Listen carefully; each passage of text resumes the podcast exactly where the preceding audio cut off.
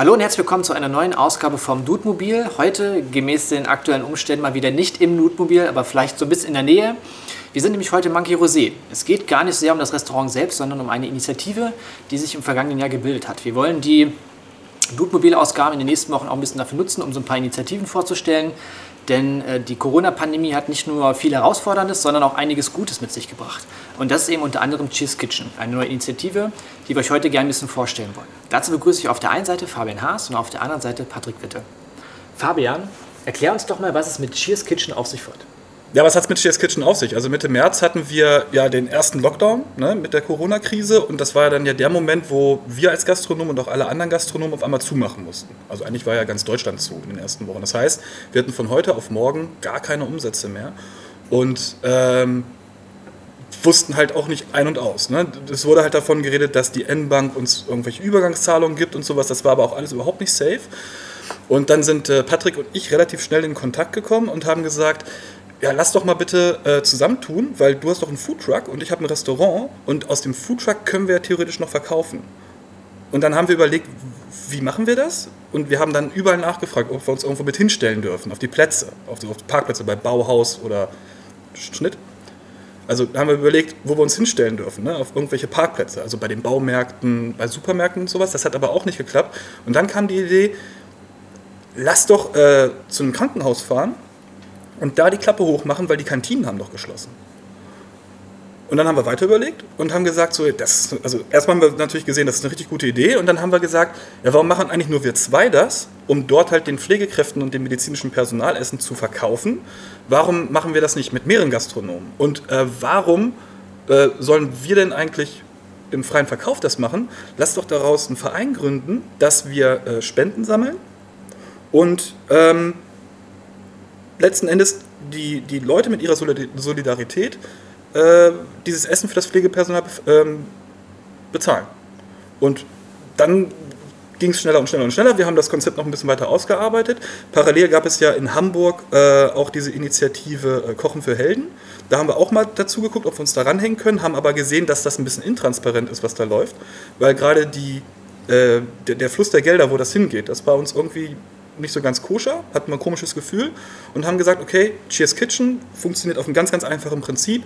Ähm, wir sammeln Gelder ein von privaten Personen oder Unternehmen und verteilen das an Gastronomen, die Lust haben, mit uns zu kooperieren und wo wir der Meinung sind, dass das halt auch in unser Konzept passt und ähm, beauftragen diese Gastronomen mit äh, jeweils 100 Portionen Essen für 7,50 Euro und äh, das schicken wir dann halt an die verschiedenen Krankenhäuser und äh, Pflegeeinrichtungen und so weiter und so fort bei uns in der Region. Das war die Idee.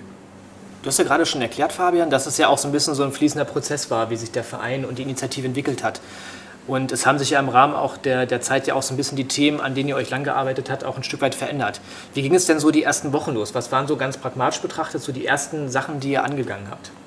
Ja, die ersten Sachen waren natürlich auf jeden Fall, ähm, wir mussten erstmal einen Verein gründen. Das war unglaublich wichtig. Ne? Und das war ja auch problematisch, weil äh, wir alle hatten halt das Gefühl, okay, dürfen wir uns jetzt überhaupt für so eine Vereinsgründung treffen?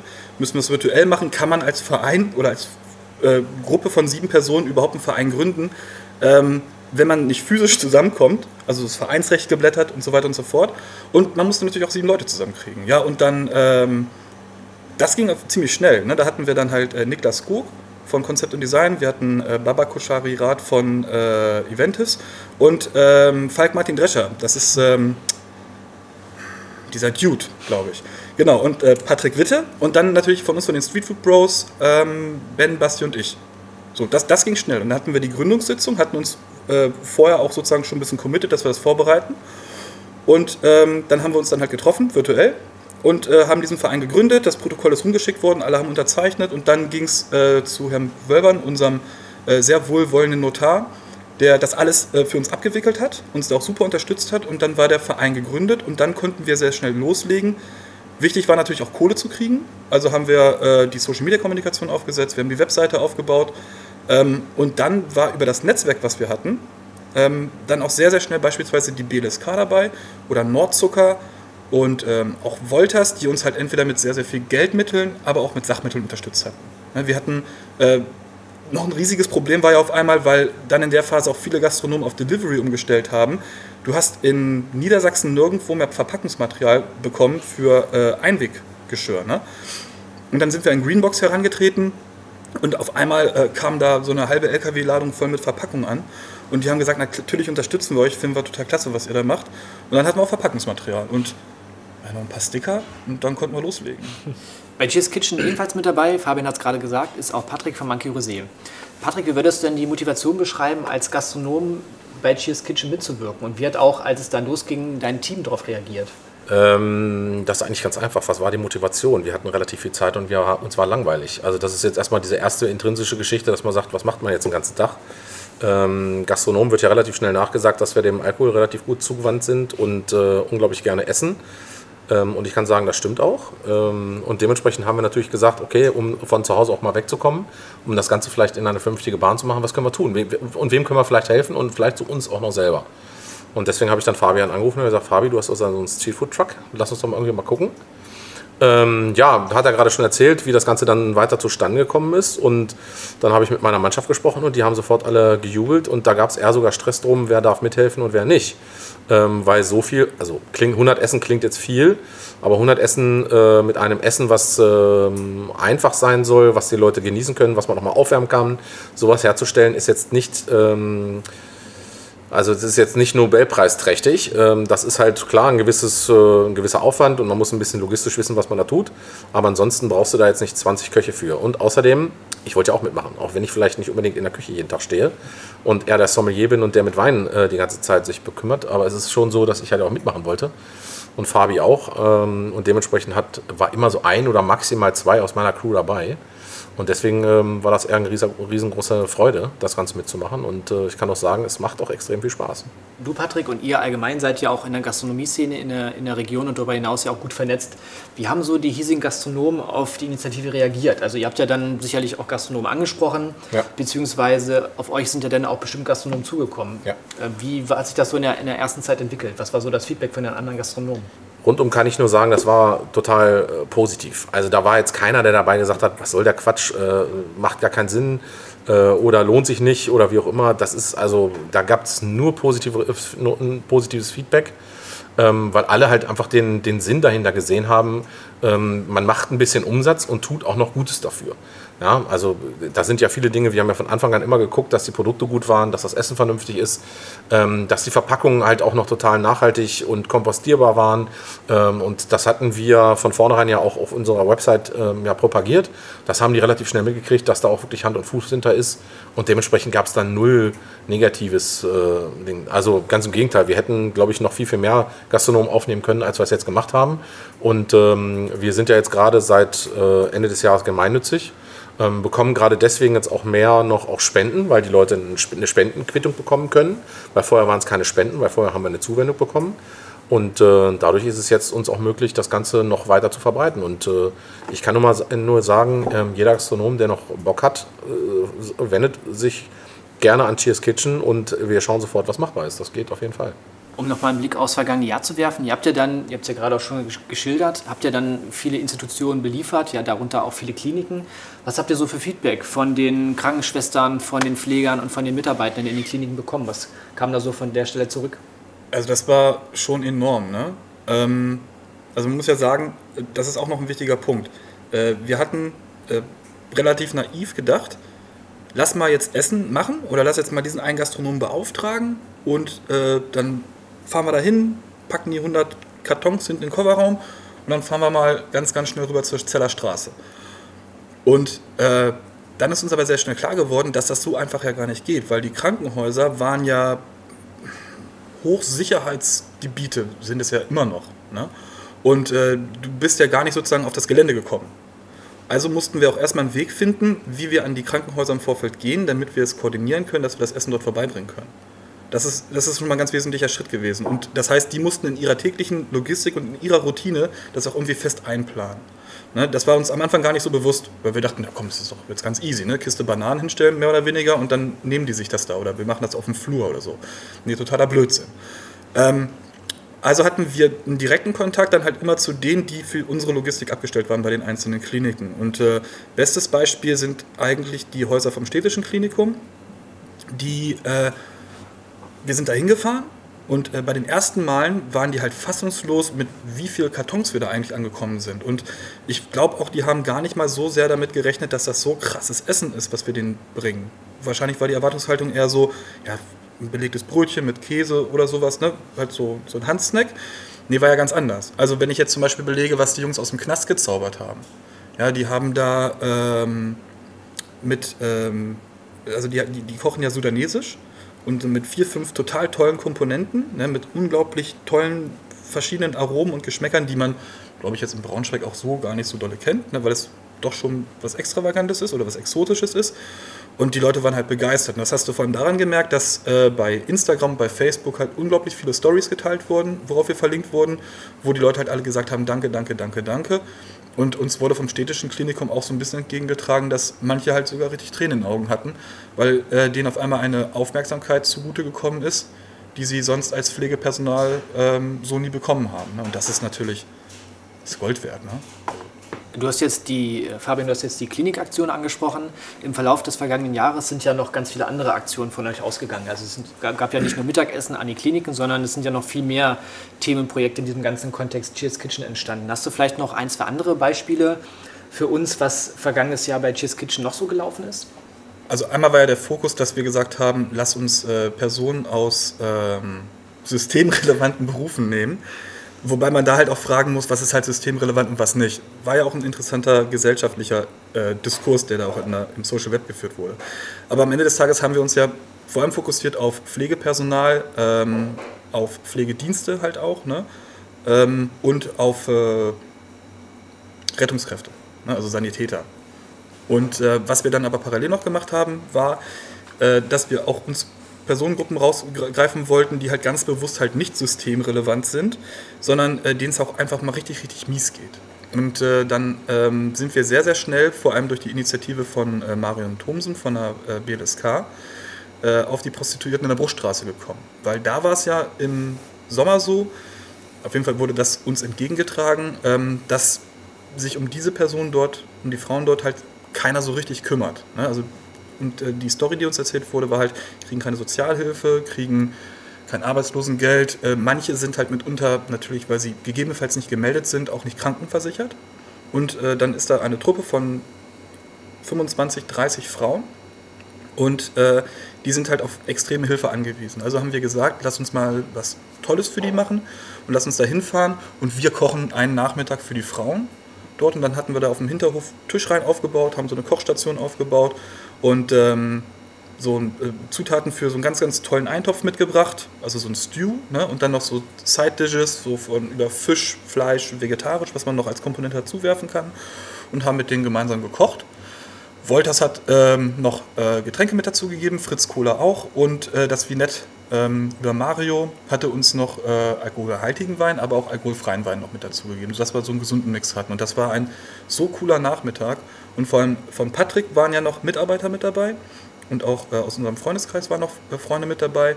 Und gerade die Mädels von uns sind mit den Frauen dort halt sehr intensiv in den Kontakt gekommen und haben da stundenlang gequatscht. Und das war, glaube ich, für die äh, Sexarbeiterin auf der Bruchstraße, glaube ich, auch ähm, mal ein cooler Event irgendwie. Wo denen auch mal so eine Aufmerksamkeit zu, äh, zugute gekommen ist, die sie halt sonst so nicht kennen.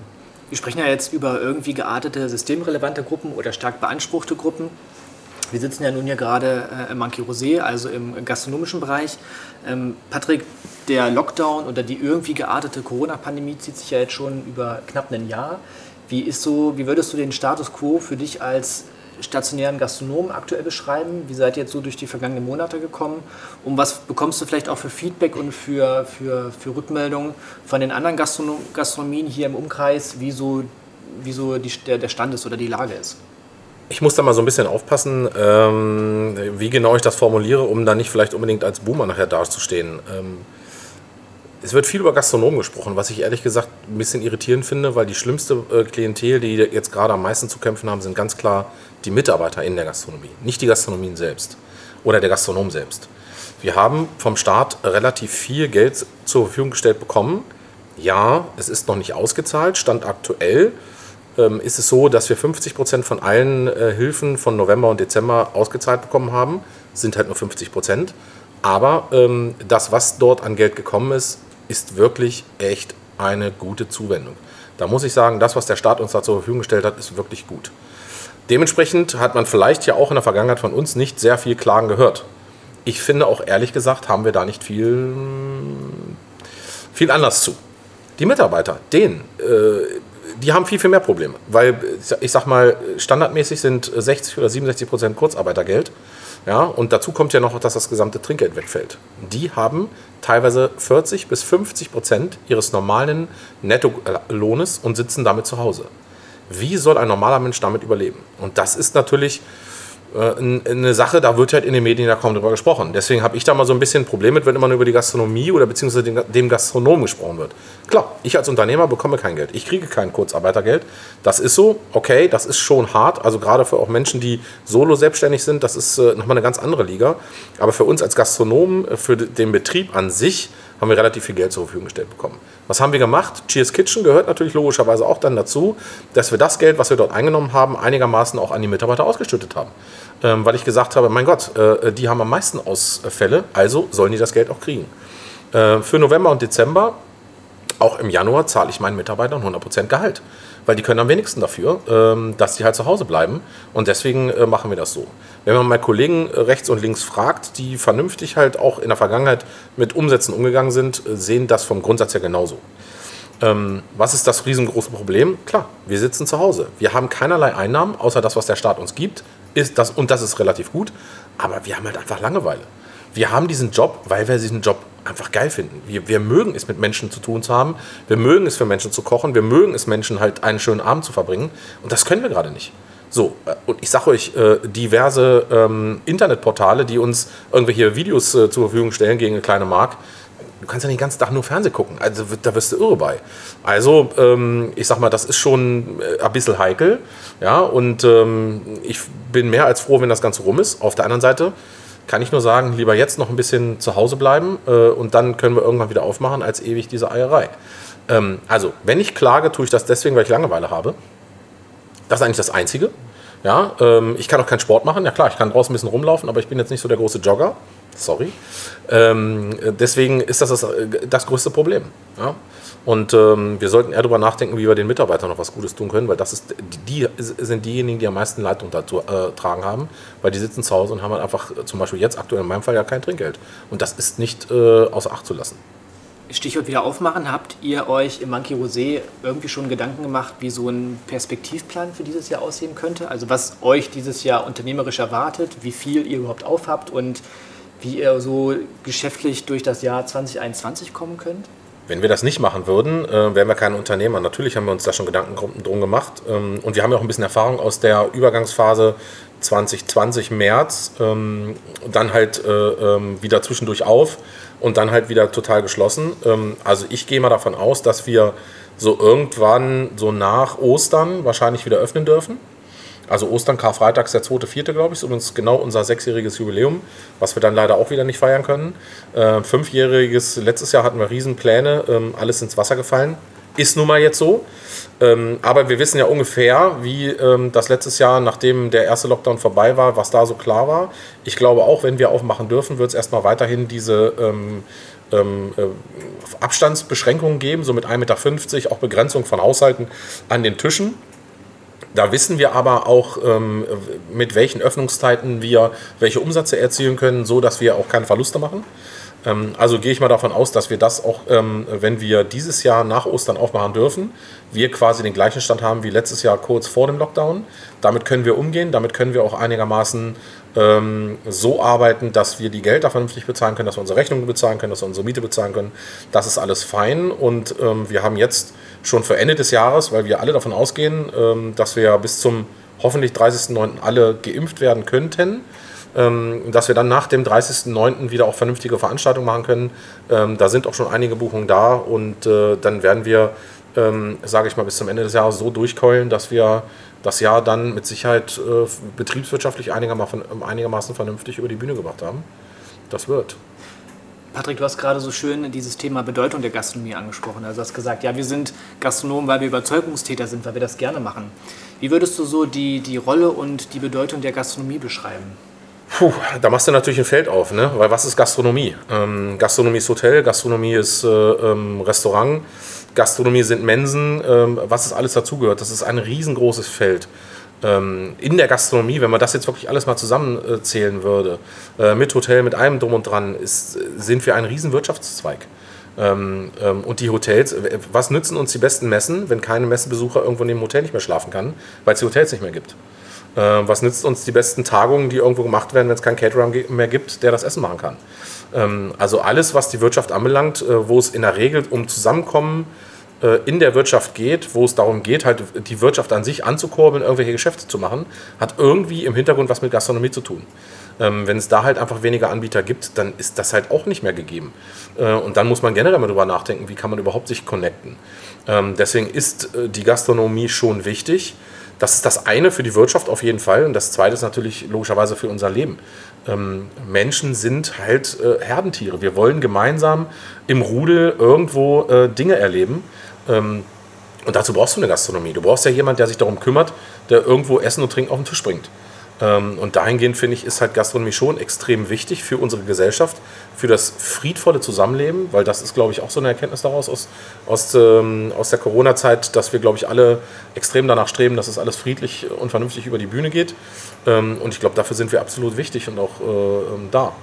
Um vielleicht nochmal einen Bogen zurück zu Cheers Kitchen zu schlagen, ähm, Fabian, wie würdest du so wichtige Meilensteine des, der Initiative des Vereins in den vergangenen Monaten, vielleicht das auch in den vergangenen Wochen beschreiben?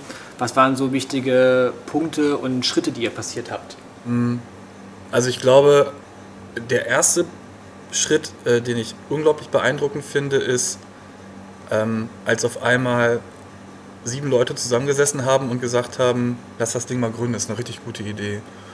Und äh, der zweite Punkt war dann auf einmal, äh, als jetzt nehmen wir mal die Unternehmen raus, die uns wirklich sehr viel Geld gegeben haben, ne?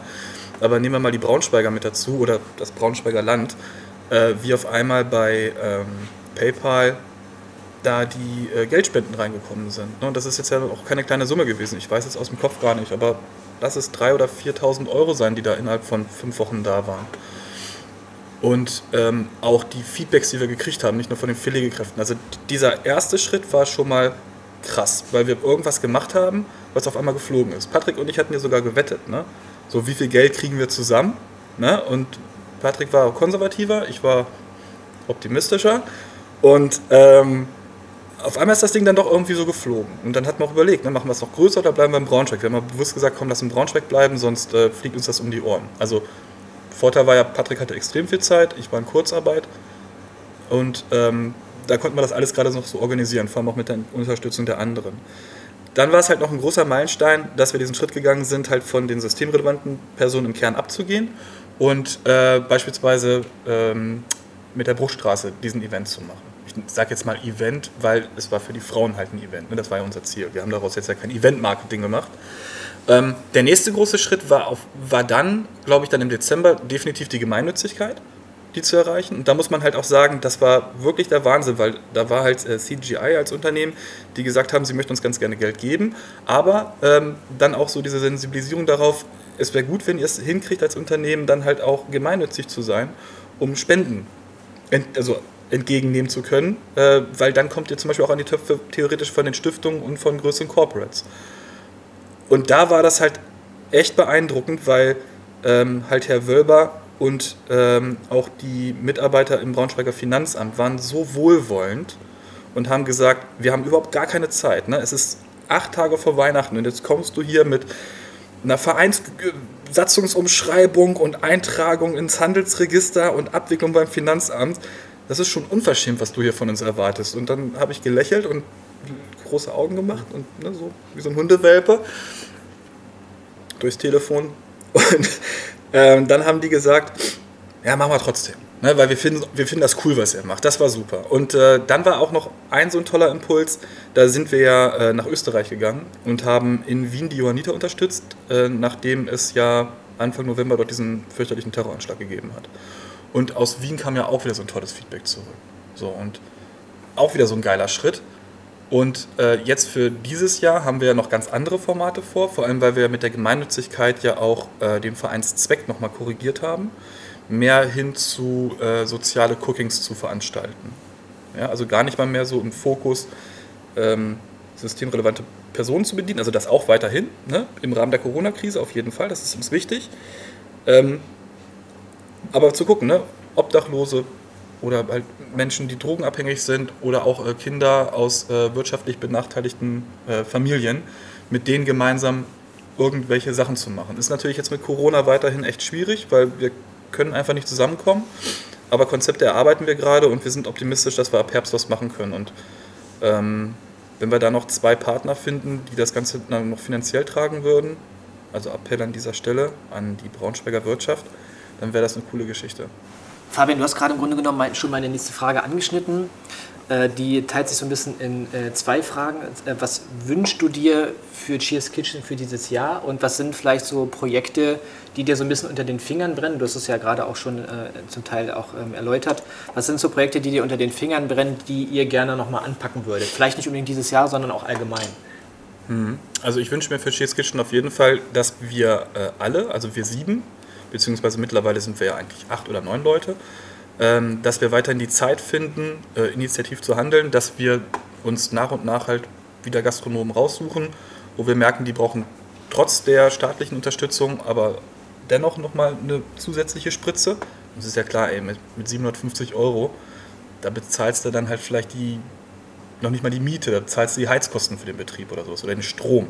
Ne? Also damit ist ja kein Gastronom gerettet. Aber trotzdem hilft ja jeder Cent jedem Gastronom irgendwie. Ne? Unabhängig davon, ob er jetzt Unterstützung kriegt vom Staat oder halt wie wir beispielsweise nicht. Ja, wenn wir da die Power hätten, dass wir das weiter äh, fortsetzen können, das ist äh, definitiv eine ganz, ganz große Sache, äh, was ich mir für dieses Jahr vorstelle. Und dann definitiv, dass wir es schaffen, ähm, Leute zusammenzubringen mit der Initiative. Ne? Also wir würden ja zum Beispiel auch super gerne so eine Veranstaltung machen, ähm, wo wir zum Beispiel auch mit ähm, Asylanten also, oder überhaupt Leuten mit Migrationshintergründen äh, zusammenzubringen äh, und mit denen gemeinsam halt so ein Kochevent zu machen. Äh, Patrick und ich hatten zum Beispiel auch diese total schöne Idee, ähm, dass man zum Beispiel sagt, jetzt im konkreten Beispiel, wenn man jetzt zum Beispiel Flüchtlinge hat, die aus, aus Syrien kommen oder aus Afghanistan oder vielleicht auch aus dem Sudan oder sowas, also woher auch immer, dass äh, man mit denen im Vorfeld in, äh, in Dialog tritt und sagt, habt ihr Lust mit uns äh, eure landestypische Küche mal auszuprobieren? Ne? Und schaffen wir es, ein gemeinsames Event zu organisieren, der auch public laufen soll, wo wir dann eure Küche vorstellen und wir daraus so ein ähm, ein interaktives Meeting dann halt auch machen, dass Leute, die daran interessiert sind, afghanische Küche auszuprobieren, mit der Heimatküche der jeweiligen Menschen oder mit dem, was Mama immer zu Hause gekocht hat, das irgendwie nachzukochen oder gemeinsam zu kochen mit einem äh, tollen Nachmittag oder einem tollen Abend, äh, das wäre schon echt eine klasse Geschichte, wo ich richtig Bock drauf hätte. Äh, Fabian, Patrick, ihr habt ja schon also ein paar Partner erwähnt, die euch auf dem Weg jetzt der Entwicklung von Cheers Kitchen begleitet, unterstützt haben. Gibt es noch andere Akteure, die ihr jetzt nennen solltet, die aus eurer Sicht euch auf eurem Weg irgendwie bestärkt und begleitet haben? Also wir könnten eine endlose Liste machen von Leuten, von Menschen, die uns unterstützt haben. Ähm, ich, ich fand es immer so spannend, wie, wie viele Menschen einfach um die Ecke kommen, wo ich gesagt habe, wie kommen die eigentlich auf uns? Und äh, ähm, ob das jetzt äh, die Architekten und äh, das Ingenieurbüro Giesler zum Beispiel waren, die uns einfach angeschrieben haben und gesagt, Mensch, wir finden das total geil, können wir nicht mal mitmachen, wir würden auch Geld spenden. Oder die Woodheads, die einfach mal eben schnell so für unsere Initiative äh, ein großes Schneidebrett gemacht haben, sind dann so kleine Dinge. Ne? Also es muss gar nicht immer so diese, die, diese große Geste mit den riesengroßen Geldern sein, ähm, sondern halt einfach auch mal so, so ein Brett. Ich meine, das klingt ja so, so banal, ein Schneidebrett, aber das ist halt auch nicht irgend so ein Ding. Die haben echt stundenlang dran gearbeitet, ähm, weil sie das Holz halt hatten und weil sie halt uns irgendwie unterstützen wollten. Oder Nationale Jürgensbrauerei. Auf einmal kommt äh, Paul hier vorgefahren und sagt, Mensch, äh, viel Geld ist jetzt gerade nicht drin, kann ich euch jetzt nicht geben, aber Mensch, ihr seid den ganzen Tag da am Ackern äh, und macht und tut und ein Feierabendbier, wie sieht's denn aus hier? Habt ihr mal zwei Kisten Gala Hell oder mal so ein schöne zwei Kisten Crabs? Mega, ja, also klar, ähm, wir machen das Ganze ja nicht nur, um was Gutes zu tun. In dem Fall haben wir dann halt uns mal was Gutes getan von einem, einem Dritten. Ähm, das sind echt schöne Gesten, die da äh, rumgekommen sind. Ähm, das hat uns echt immer wieder auch bestärkt, weiterzumachen. Ja, äh, Menschen, die halt sagen, komm, äh, ich habe da irgendwie ein Produkt, vielleicht könnt ihr was damit anfangen, macht einfach mal. Und das ist echt toll. Ähm, hoffen mal, dass noch mehr davon gibt. Also äh, klar, Geld ist immer schön. Money, money, money. Money makes the world go round. Auf der anderen Seite, ähm, wenn ihr irgendwas habt, äh, was wir oder was ihr meint, was, wir, was es uns nutzen könnt, äh, unterstützt uns. Äh, mit jeglicher Form kommt auf uns zu. Ähm, wenn das irgendwas machbar wäre, es absolut Sinn äh, macht, wir es irgendwie einbauen können, dann machen wir das. Also äh, wir, wir versperren keinem den Weg. Äh, wir machen die, unsere Tür immer offen. Äh, das ist so eine, so eine Floskel, aber bei uns gilt das halt wirklich. Ähm, und wir sind auch für alle Gastronomen, die noch mitmachen wollen, alle offen. Also wer da draußen noch Bock hat, bei Cheers Kitchen mitzumachen, ähm, ruft uns an, schreibt uns eine Mail, schickt eine Brieftaube, was auch immer. Äh, wir machen das schon.